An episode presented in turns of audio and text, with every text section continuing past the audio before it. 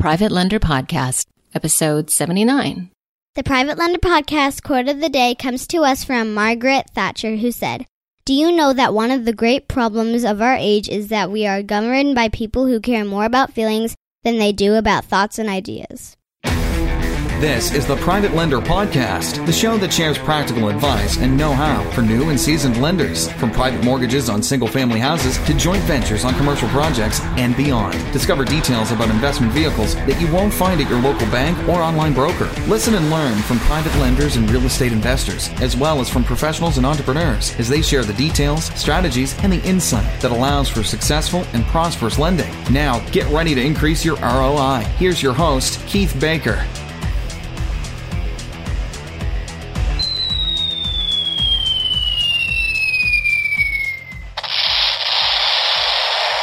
What's up, everybody, and welcome to the Private Lender Podcast. I'm your host, Keith Baker, and you're listening to episode number 79. And in case you didn't hear, you're going to get some bombs dropped on you today. I'm excited about today's episode, today's interview with Rashad Rasberry. But if you're looking for practical tips and advice on mitigating and eliminating risks with the investment vehicle known as private mortgage lending, then you're in the right place. But if you also want to learn from my mistakes so that you can avoid them and the mistakes of others, then have a seat, my friend, because this is the podcast that is created for those who are looking to take control of their financial future by doing what it takes to create wealth in the marathon of life with old world techniques and values. I'm looking to create a tribe of lenders that will disrupt the way we think about money, not only the way we think about money, but especially the way that we teach our kids about money. Together we can all prosper without the too big to fail banks and brokers. No, I'm kidding. This episode is sponsored by Quest Trust Company and their Self-Directed IRA EXPO being held in Houston, my backyard, from August 23rd, 25th, 2019. I attended last year. I was a vendor, and I'm very excited to take part in the second annual Quest Expo. Quest really does go out of the way to create just these wonderful networking and education opportunities that benefits all types of investors. And if you're within earshot, I highly recommend you make the trip to attend. And when you do, stop by and say hi to me. I love to meet listeners. I love to meet other investors. I love to hear how people get creative financing. You know, sometimes it's stuff that I haven't thought about or haven't heard about. I think it was my grandfather used to say there was one way to skin a cat. Sorry, everyone knows that. But anyway, I got a little confused there down memory lane. So anyhow, go to privatelenderpodcast.com/expo for the link to purchase your ticket. And it's not an affiliate link. I don't get any money. I just, as everyone knows, I want to beat Scott Carson over at We Close Notes. He won last year, or he got the most tickets sold last year. So I'd like to beat him. He's a great guy, but I love a little friendly competition. So when you go to privatelenderpodcast.com/expo, use promo code PLPodcast for 25% off the already low ticket price. So, okay. The bills have been paid, and now it's time to get down to the brass tacks. In today's episode, I have the pleasure of speaking to a new friend in the real estate investing world. I'm very excited that he accepted my invitation and took time to come on today's show. Let's go ahead and start talking about single-family comps with Rashad Rasberry. Lender Nation, I'd like to welcome Rashad Rasberry to the Private Lender Podcast. Rashad, thank you for coming on and agreeing to come on and allowing me to abuse you with some questions today. So welcome. Thank you, Keith. I'm happy to be here. And of course, hopefully the abuse is minimized today, but we'll see how we fare towards the end of the show. Good response. A little background. Rashad and I met actually not through real estate, but through soccer. Our daughters played on the same team together, and I see him wearing a realtor shirt. I'm like, oh, real estate and anything. One thing led to another, one decent season of soccer with some kids. And now here we are. And so I'd like you to just give us a little background about yourself. Let Lender Nation know how you got into real estate and how you became a realtor. Yeah, absolutely. So my venture into real estate was not your typical journey. So we tried to give all praises to our wives. And in this particular, I'll give all the wife. She actually got into real estate when we lived in Georgia back in 2010, 11. She was doing more property management, and idea was more, how do we become entrepreneurs with some of the things that we enjoy doing? And so when we moved to Texas about 5 years ago, she got licensed and we got into residential real estate sales. And so it took me couple of years after her to kind of join that venture officially. I always helped her with contracts and working through deals because I just love numbers and I'm data driven. So that it was a natural progression for me there. But I saw real estate as a way to generate wealth, just like most of us who get into this industry, and also a way to create some autonomy with decisions, right, as an entrepreneur. So been in it for a little under 5 years. We target the Katy, Spring, and Cypress markets, but we serve all of Greater Houston. We work under our brokerage, Keller Williams Realty, but we brand and operate as Cornerstone Property Group specifically. So just trying to think through what are some other good nuggets there, but I don't want to bore the audience with my background. No, I like getting the background. It's like, the origin story in the comic books, and we all kind of fall into whatever it is that we do, whether it be real estate or like my day job with insurance adjusting. I had no desire to go into insurance. It's very boring, but there I go. And then here I am now, private lending and talking about it, trying to help keep people safe. But you brought up a very good point that your numbers driven. And that's exactly why I wanted you to come on the show, because we can talk about comps and ARV and really driving.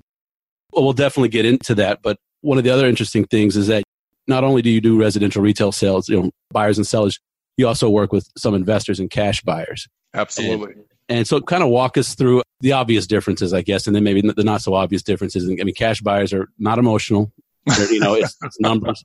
They get emotional in maybe the negotiation, but they don't get emotional on the property. So yeah, by and large. So yeah, just kind of walk us through in your line of work, what you see and what the differences are with the cash buyers for you.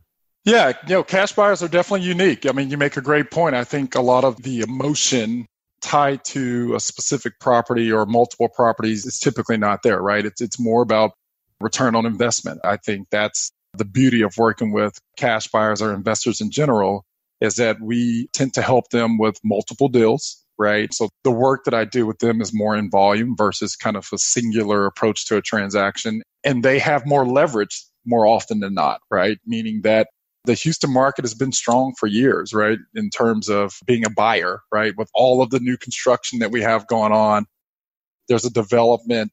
It seems like there's a new development in every suburban area popping up every quarter, right? Yeah.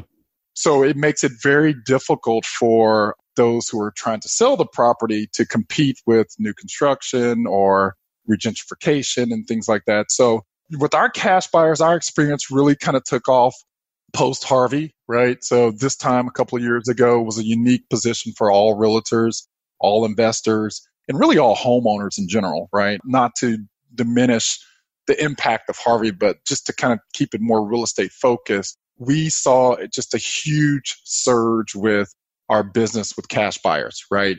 And so for Kim and I, it was a unique opportunity to, one, get more involved in that side of the deal, right? Because most of our market has been generated around first-time home buyers, right? So it's a completely different. And so we took on a handful of investors and we loved it, right? The closing dates were reduced, say 20 plus days, right? With a cash buyer. The experience that we got from learning about rehabs and working with general construction teams, right? To understand what material costs are, labor costs are, and ultimately what can we do to get that house relisted for that investor and help them get some return. So we're really shooting for the win-win in our business at all times. I think the most interesting part is I think back on the investment side of it is the amount of work that it requires from a real estate agent to help a cash investor. Harvey, I think we looked on average, I was just going back through some of our data, per client, we must have visited and touched on average, I think 10 to 20 homes per client, right? So that's not normal, right? Yeah. And so, but in that, it was a learning experience, right? We saw from the Memorial area all the way to Katy, different price points. And we had to really help them with what you were referring to earlier is how can I gauge a good ARV, but ultimately how can I gauge profit and revenue? So I think the cash buyer, the investor in today's world completely have leverage just about in any market, particularly here in Houston, because of our land mass and how much more we have available to do new construction, right? That resale property or that distressed property out there that they may be targeting, sky's the limit, right? Yeah, and you brought up a very interesting point because Harvey really shuffled the deck with, you know, everyone was worried about property values and what is, you know, people were coming, how do we, this is the pre-Harvey ARV. And now people started talking about a post-Harvey ARV. And just to give, I think, some people some perspective, because I know exactly what you're talking about, but I just realized if someone's not in the Houston area, that the Katy, Spring, kind of Cypress area is the kind of the northwestern quadrant, west of up to north. And Memorial is very nice area of a collection of neighborhoods south of I-10 that runs basically from, well, I mean, basically downtown all the way out to Katy. That's a pretty nice little swath there, but Buffalo Bayou runs right through it as well. So there was a lot of houses that got affected by the flooding with Harvey down the bayou. I'm curious, is I love the fact that cash buyers were a lot of work, but you did a lot of volume with them. So hopefully your work paid off and all of those properties paid off. But I was wondering, you know, here we are, we're coming up, like you said, on 2 years post-Harvey. My flood premium went up about $50 a year. So I'm happy because we were fortunate we didn't get touched. Speak a little more to the Houston market. If this was a 9-inning baseball game, how many innings do you know, and I'm not going to hold you to it, but like, what's your gut telling us? Because, you know, Houston is special. We have a lot of rice fields that are getting converted into subdivisions. Like you said, you know, there's just tons of land all around. And so it's just build, build, build. So that makes us unique outside of, say, the West Coast or the East Coast. Absolutely. Is the starting pitcher still in? We got the middle reliever, or are we bringing in the closer? Like, where are we in the cycle? Oh, man. Now you're going to throw a curveball because I'm not much of a baseball fan, but let me take a stab at this. Okay. All right. All right. How many substitutions have you made? And are we into the extra minutes yet in the soccer game? Where are we in the halves? You know what I'm saying? Let's do a soccer analogy since the kids play.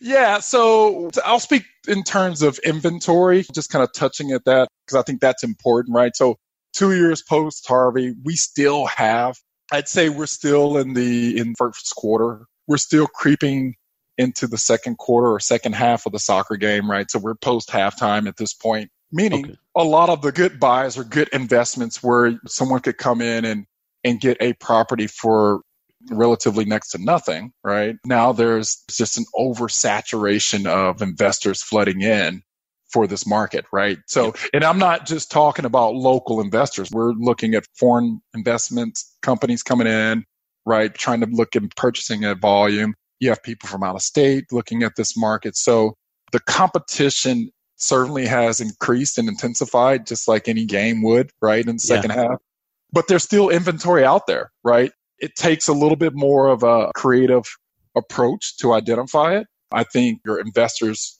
kind of looking back at early 2018, maybe even late 2017, as everyone was trying to wrap their head around what just happened, there were a lot of homeowners just looking to walk away, right? They were done. Maybe they were a part of the tax day flood earlier that year, right? Or when was the tax day flood? I can't remember, but Harvey was not like their first rodeo. And so they were looking to just be done with it, right? And so on the investing side, that's like yellow brick road, right? Because here you can come in and save the day and it's a win-win for everyone. Now we're at a place where the road's not so yellow, right? Yeah. You have to go in, your bids have to come in a little bit higher. You have to take some risk on your ARV, right? You have to take some risk on the materials that you're putting into the house, right? And what it's going to cost you. Sometimes you can use spec one materials that would be great for a home buyer, right? But depending on what the community looks like and the comps, which we'll talk about a little bit later for the homes around it, if they have like nice marble and granite, you're not going to be able to come in as an investor and keep the material costs and labor costs relatively low like you would in the first half, right? So I think there's a lot that has changed. Is there still opportunity out there? Absolutely. But time is ticking, right? Yeah. And I try to dabble, do some wholesaling and some owner financing and whatnot. And I've literally gone to houses and there's our postcard and there's 5, 6 other ones. And they're all lined out like, okay, I've got 6 investors coming. What's the best you can do? Mm-hmm. And I'm like, okay, now I'm on the spot. You know, like I've done my research and I'm like, these are the numbers I'm going to come in with. And I think it was one time, I was out here in Katy over near Cimarron and I came in and, you know, needed some work. There had been unfortunately she'd been divorced and the upkeep was not what it should have been. And she didn't hire, let's say the most qualified folks. I think there was some brothers and some cousins that came over to help here, put a little duct tape on this and whatnot. And so I came in and I said, look, I said, let me give you a range. Let me see. I'm going to say 115 to 120 because it's going to need this and blah, blah, blah.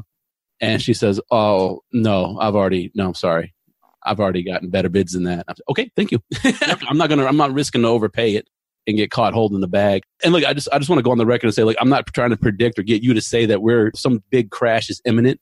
Right. Markets have corrections and bumps. And I mean, we saw it in the stock market recently. Yep. You know, nice little 10% correction. Things need to get leveled out, whatever. So it's not like I'm trying to predict like Nostradamus here. Like, okay, the next 2008 will occur again. You know? When are we going to hit that next bubble? Yeah. So let's hit on that for a second, right? So from a real estate perspective, just the general rule of thumb that I've always followed, Keith, right? So even as a homeowner myself, right? And I'm looking at making my own investments as well. So what I can always tell you that has been true, tried, and tested as it relates to investments in the Houston market is, what is the economy look like, right? What does our employment look like, right? And not what does it look like current state? How has it fared over the last decade, right? And if you really study, and I'm not an economist by any means, right? But the key thing that I want to look at is, do we have job growth, right? Is it accelerated? Is our unemployment rate in the hole, right? And as long as those things and conditions are not, they're set the correct way, real estate will be fine, right? And I think that's the one thing that we can all follow in our market is that over the last decade or two, even though everyone who works in oil and gas will tell you, man, there's a huge ebb and flow to that. Yeah. But over the course of time, it's been pretty steady, right? Mm-hmm. I don't see many trends going like this as it relates to unemployment in Houston. And so that tells me there's always going to be a qualified buyer and a qualified seller as it relates to real estate transactions, right? Our people are gainfully employed and our economy is growing from a commercial standpoint. Guess what? That's a key indicator to me that we're just fine. So as it relates to the next bubble and predicting that, I think I would get some concerns when I see our unemployment rate spike, right? Or something like that. But outside of those conditions, I tend personally not to really get emotionally caught up in all of the other market conditions that could occur. I like that. Texas tends to be very business friendly, certainly very lender friendly. That's why I'm very happy. Lender in business, right? In Texas, yeah. I can foreclose relatively quickly if I need to. And we're a deficiency judgment state. So if a house is sold, and let's say I just talked about how I lost my whole investment on a second lien. I have, as a recourse, I can go file a lawsuit for the deficiency. And not every state does that. So that's why Texas is very lender friendly. Houston is the energy capital of the world. We live and die by oil. Even though that I remember growing up here in the 80s, interest rates were 12, 16, 15% on starter homes. Yeah. And they built this neighborhood in this field behind my house. I was devastated. They came and bulldozed it. They built houses.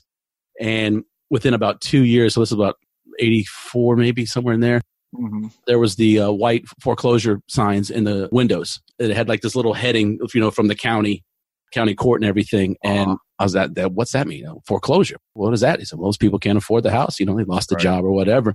And I actually interviewed a very successful real estate investor and now private lender who's basically wanting to ride off into the sunset. He came to Houston from Montreal in the early 80s, and he'll tell you to this day, because there was blood in the streets, like there was opportunity. Yeah. And he just packed up, came on down, and invested his way through it all. In 80s, if anyone remembers the 80s in Houston, man, it was really, really bad. But you said that, and that's really even 2008 wasn't that bad for us. I mean, overall, compared to the coasts, but the 80s were really bad. So that's kind of like 88 or 82, 83. That's like our 2008 for Houston. I remember my dad was in the oil field as well. I remember him sitting on the couch for a couple of months. Yeah. And going to every interview, doing everything he could. And then once oil came back around, well, hey, it's okay. But people are still moving to Houston. They're still building. And this is the energy capital of the world. I agree. And I think we have to balance doing a lot of predictions and gauging pulse on our market as it compares to the national landscape, right? Mm-hmm. Yeah. So as you mentioned, we're the energy capital of the world, but you look at some of the other industries that are lifting here in Houston, right? Healthcare. Yep. Huge. Manufacturing, right? Professional services. All of these industries are, I think I read somewhere during the first quarter of the year where we were looking to add like over 3,000 manufacturing jobs to the city of Houston, right? It's great. So yes, we're the energy capital of the world. However, we are such a diverse city in so many different ways that I think it's dangerous, right, to gauge our investments based on what's happening nationally versus what's actually happening more on a local market. Totally agree. We've teased it a little. Let's get down into your ARV criteria. I've always said there's two different types of comps for me. There's the retail sale comp on the house. And then there's the, okay, I'm going to landlord this house. So you're not going to get a retail. You're not going to have the same fixtures and furnishings, like you said, generally speaking, unless you do put it and make it to a high standard, which later on in the market cycle, it becomes more difficult to put that granite in, for example. But first, let's come at it from a retail perspective, because I think that the best way to look at comps is from a realtor's point of view. Yep. So on a retail sale, I'm buying a house, or I'm putting my house on the market. You're my listing agent. How are you going to determine, like, what beyond just the beds, bath, square footage? What are you looking at? Absolutely. So again, I'd be happy to talk to anyone about this more in depth. But first and foremost, from my point of view, I'm going to be looking at proximity, right? So what I mean by that is my subject property, what is my market doing within a half a mile radius, right? When you go to the Zillows of the world, which I think are great resources that we all have at our fingertips to a certain extent, right? Or Black Knight or some of the other ones out there that will give you kind of your market value, right? What you have to realize is that those are algorithm, right? Mm-hmm. From a real estate point of view or real estate agent point of view, I'm looking at the proximity first and foremost, because kind of to the point I made about being careful about comparing the Houston market to the national landscape, be very careful about comparing your property to a property that sold 5 miles away from your property, right? We have no zoning in Houston, right? That's critical. That's key, right? So proximity is going to be a key indicator that I will always start with, right? What are the homes within a half a mile radius like mine doing, right, in the market? How are they performing? How long does it take for them to sell, right? Yep. And then ultimately, right, what they sell for, right? Because that's what you want to know. And so I'd say proximity and then, of course, age on the market, right? So what has sold recently, not within the last year, not within the last 2 years, right? I'd say within the last 3 months. I mean, heck, if you can get it down to the last month, now you're really building an accurate comp based on some of those other characteristics, right? Square footage, fixtures, et cetera. You have to start, in my opinion, with proximity and date relevancy in terms of home sold. I love the fact the half mile radius, because I've had some BPOs and some CMAs come back. It's funny because yes, I'm an investor, which means I'm notoriously cheap. But if I ask a real something, I pay for the CMA or the BPO. You know, like there's some houses that I've looked at before where the appraisers have come back and they said it's too unique. We can't give an accurate appraisal. Their bare bones criteria. Let me get a BP broker price opinion or a comparative market analysis. Just kind of the down and dirty. All you have to do is type in the address. MLS has got it down very easy. But like you said, there's an algorithm behind that. Absolutely. When someone comes to me and says, oh, look, your subject property is 1,800 square feet. Here's one for 1,300, 3.5 miles away. It does you no good, right? So our team at Cornerstone Property Group, we take all those things into consideration. But if it really requires a more in-depth look, because this is what the appraiser is going to do.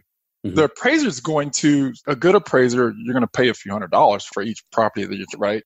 They're going to actually go to that property, right? Yes. Right. And they're going to assess the materials on the exterior of that property, right? Is the hardy plank diminishing? The weep holes expanding to where there's signs of physical or weather damage, right? There's a lot of different factors. What does the land value look like, right? That the property sits on, and what's the surrounding amenities around that property, right? Schools, commercial, et cetera. So it's absolutely a more in-depth approach at looking at comparable values of that have sold. A real estate agent can do the exact same thing. The one key difference that we do is that we actually can get access to properties, right? Inside, right? And so that, I think, is the key difference when you're working with the real estate agent. Sometimes when you're looking at comps, right? What's inside that are on the market today, right? So I don't really focus on what's active on the market or what's pending necessarily, but I think those are good properties to gauge and investigate, right? Mm-hmm. To see, okay, if they were to sell at the listing price, why would they sell at that price, right? And so you have to go a little bit further in to say, okay, forget the year it was built, forget the square footage. What's inside that home that's driving that listing price or that pending price, right? And then let's see if it sells. And if so, right, we can stack rank that against some of the other properties like that that have sold recently to come up with a good indicator, right?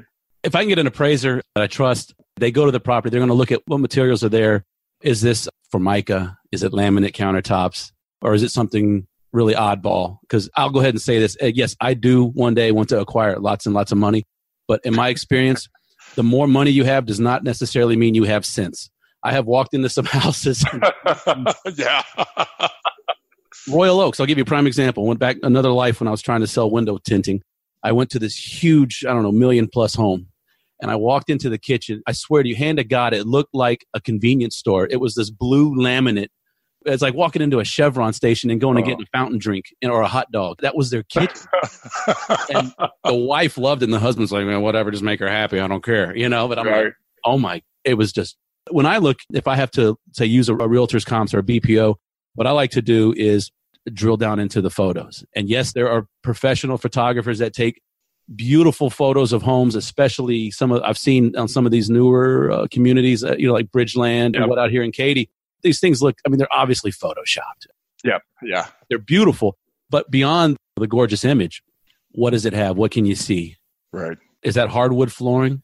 Is it laminate flooring? Because one thing I try to teach and preach people is don't fall in love with, or don't be enthusiastic about your borrower's enthusiasm. Don't invest in their enthusiasm. That's right. Invest in good due diligence. And if it's marginal, don't be afraid to say no. You guys kind of do the same thing. On a retail sale in a relatively new community, you're going to have a lot of the same homogeneity or whatever it is. Homogenous, right? I don't even know. Did I make up a word there? But anyway. Homogenous. Yeah.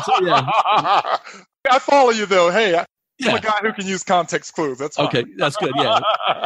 In that sense, you've got some similarities that you can rest upon, basically. Absolutely. Let's say you go into the Spring Branch area, something that's older. Houses are built in the 50s, right? It could be the original build. It could be something completely new. I guess so. My question being is, when I'm diving into those things, especially on an investment standpoint, I really hang my hat on that and those little details.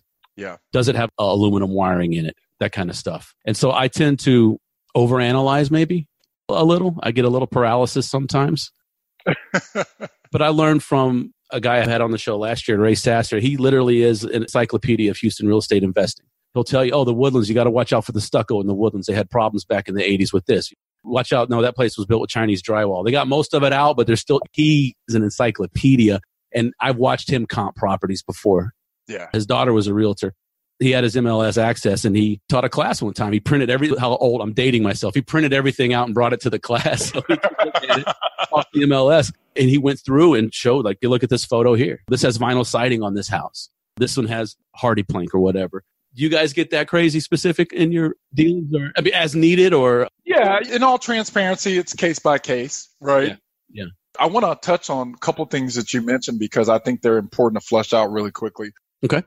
That level of detail that Ray and his daughter used is absolutely necessary, right? If you have the time to knock that out, right? So if you think about the world of lending and investing, right? What are we all stacked up? Right? 24 hours in a day. That's right. And houses and inventory can move. Something you see at 8 a.m. tomorrow morning can be gone at 2 p.m. that afternoon, mm-hmm. right? So do I think that that's critical, and do I think there's a place for that? Absolutely, if you have the time. The other thing that I want to just kind of rewind back and talk through before I answer your question specifically is, I'd imagine that for everyone who's a lender, a seller, a real estate agent like myself, what we really need to study when we're thinking about comparables is buyer behavior, right? Oh, yeah. Right. So in my own crazy psyche sometimes, I'm looking at it more from another angle, right? So what do most buyers tend to want when they purchase a house, right? Well, first and foremost, depending on who the buyer is, if it's a first-time home buyer, they're looking typically for something pristine, right? That's clean, that's move-in ready, If I'm working with an investor, they're looking at a potential, right?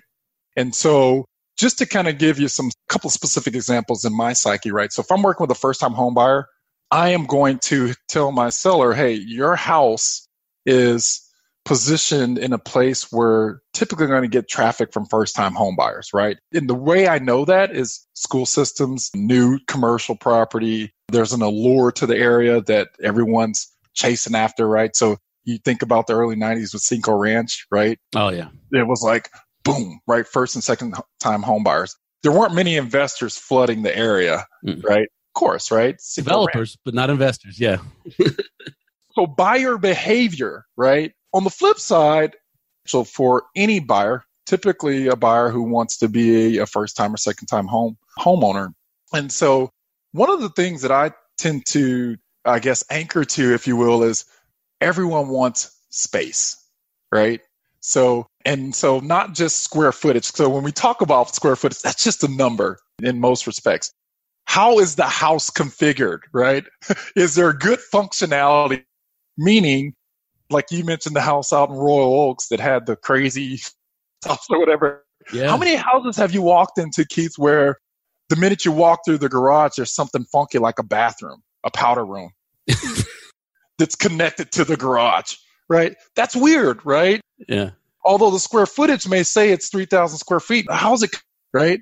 And so I think that's something that we all need to pay attention to as investors, lenders, and agents and sellers, right? Is my house configured with the functionality of someone who's looking to buy this house? Or did I make some improvements to that home that's wacky, right? And it's a turnoff, right? So buyer behavior is key. But to answer your question specifically, yes, we do get that in depth around comp sometimes if it necessitates, because it makes no sense for me to work with any of my investors and give them kind of a price point that's way off from reality, right? It does us no good. We waste time. I lose credibility. They lose confidence, right? Yeah. It's a terrible experience. So we do that when time is available and when the property requires it. Your criteria were great. You know, give me half a mile. Don't cross a major road. Give me something in that area. And yeah, old comps, that's fine. That shows the trend looking back. But what's, like you said, what's been the most recent?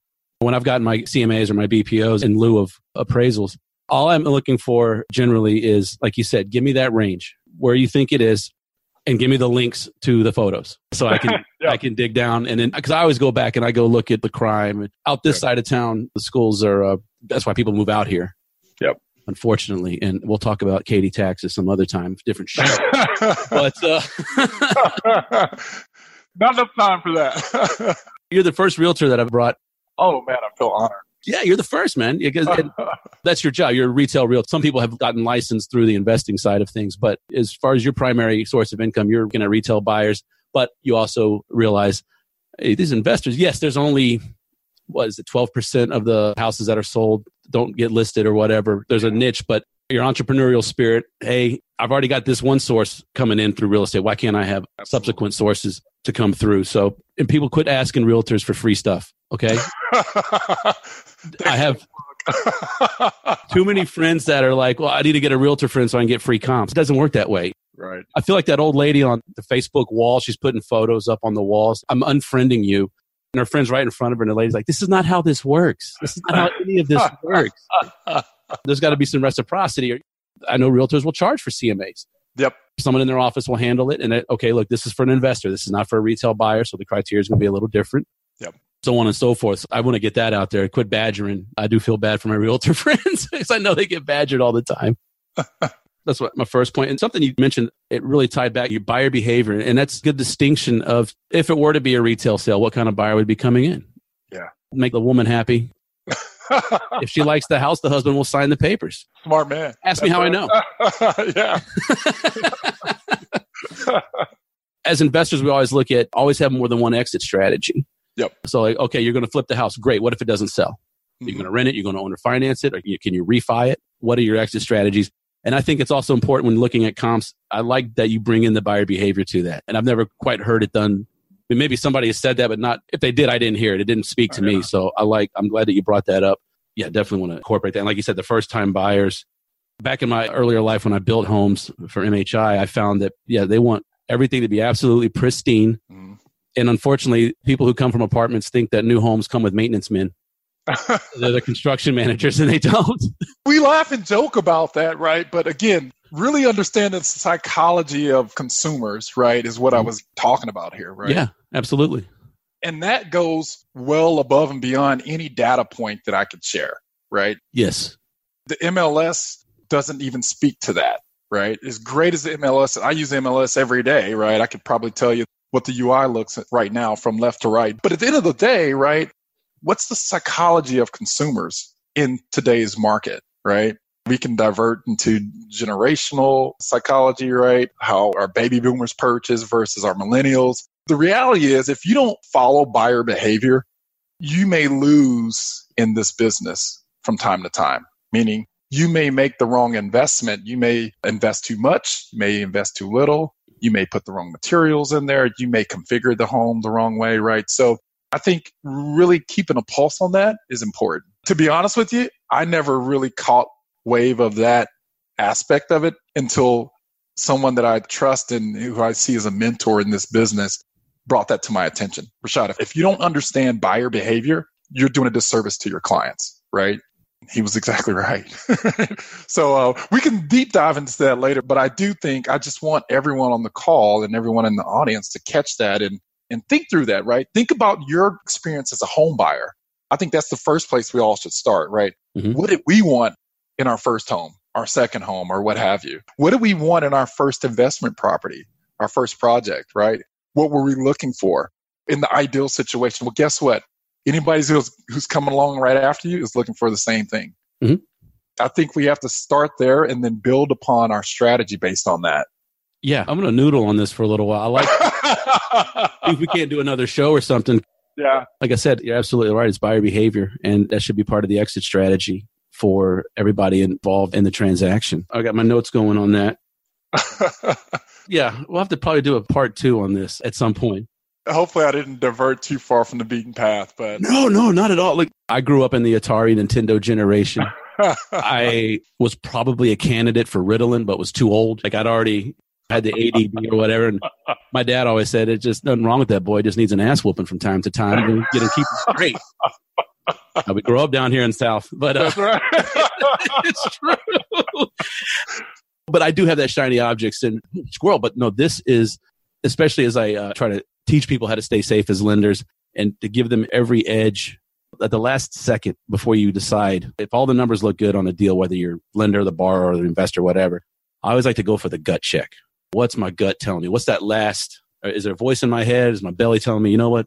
Yeah, there's maybe a 5% chance this goes wrong, but there's a 95% chance it goes really right for you. I like those odds. So I always go with the gut check. And I think the buyer behavior aspect and the psychology aspect really, and like you said, like the MLS is as much information as it has.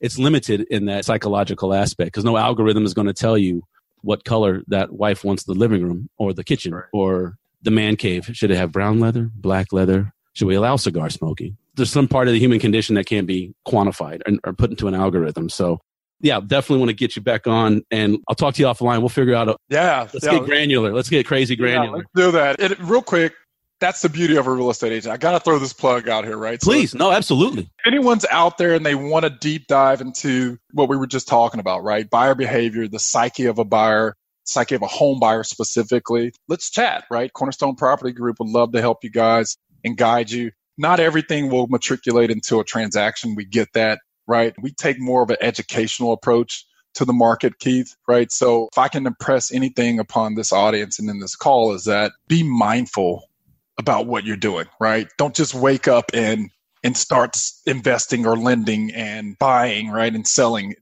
Love it. Have a strategy, right? Yeah. Have a strategy. Be intentional. Yep, absolutely. Way too many deals go wrong when people just pop up, right?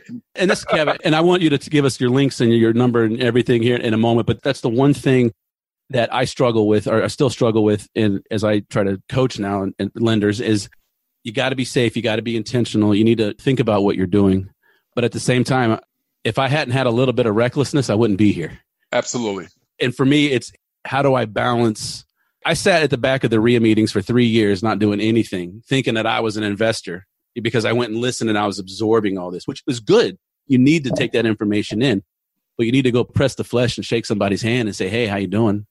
I'm a newbie. There's nothing wrong with being a newbie, right? Plus, people are going to sniff out a newbie anyway. You don't have to tell anybody you're a newbie. They'll figure it out. Yeah. Get the process going. Start talking to people, right? So like with me, I found that real quick, I had a problem talking to sellers and potential buyers. Like as outgoing as I am, I couldn't have conversations about, I'd like to buy your house. Yeah. So I had to 3 years in Toastmasters, public speaking, get over that hump and get out there. And like you said, it put me into the word you used earlier, proximity.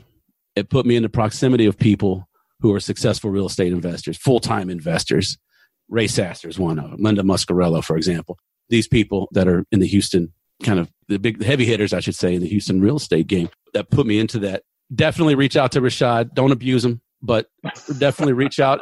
He's there to help. And give us the full plug, man. Give us all your info. How do we get in touch with you? Yeah. So Cornerstone Property Group, www.cpgsells. So that's SELLS, Houston.com. That's our website. Go check us out.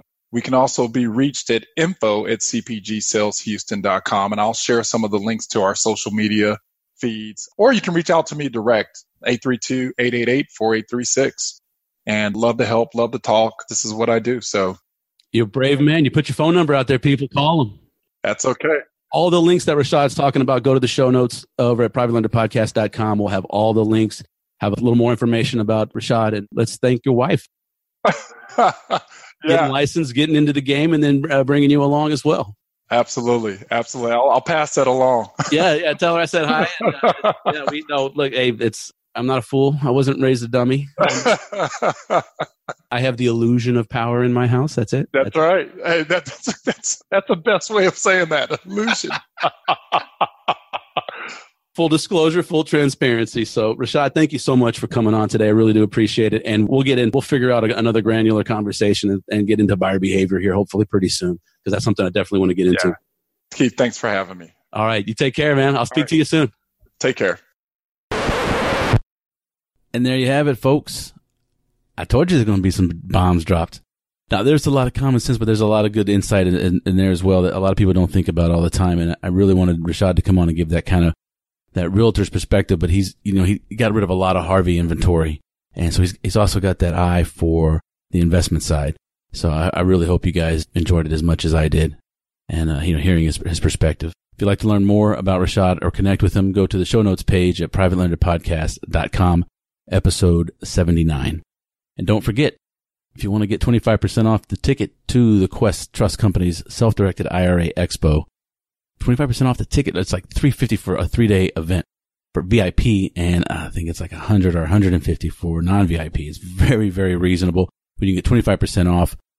Go to privatelenderpodcast.com /expo, EXPO. Use promo code PLPodcast and get 25% off. And I will see you August 23rd through 25th at the Royal Sonesta Galleria in Houston. That's not an affiliate link. It would be nice if it was, but it's not. So I just want to beat Scott Carson. I don't get any money for that. So please help me do that. If you buy your ticket, spread this, put it on Facebook, spread the word to other people, other investors or people interested in not only just private money, but also just all types of real estate. It's a great place to be. And it'd mean a tremendous amount to me. I'd be in a great place if you could leave me an honest rating and review over at iTunes. The more ratings and reviews that this podcast receives, it helps put it into the ears of more people who want to take control of their money and their future on their terms, just like us. You can connect with me on social media. Go to the show notes page. All that's there. I appreciate you listening. I want to thank you for your time and your consideration. I do appreciate it. And please, please keep reaching out to me. I really appreciate all the feedback that I receive. I don't always get to respond in a timely manner. Some of it I'm finding out that I haven't responded at all. So I apologize, but I'm getting the hang of all this slowly but surely, but I do appreciate the feedback. But besides, listen to me, man. It's time to go, isn't it? So besides health and happiness and self-awareness, I really do wish you guys all safe and prosperous private lending. And I'll catch you on the next episode. Thanks so much for listening to this episode of Private Lender Podcast with your host, Keith Baker. For more great content and to stay up to date, visit privatelenderpodcast.com. If you enjoyed today's episode, please rate and review, and we'll catch you next time.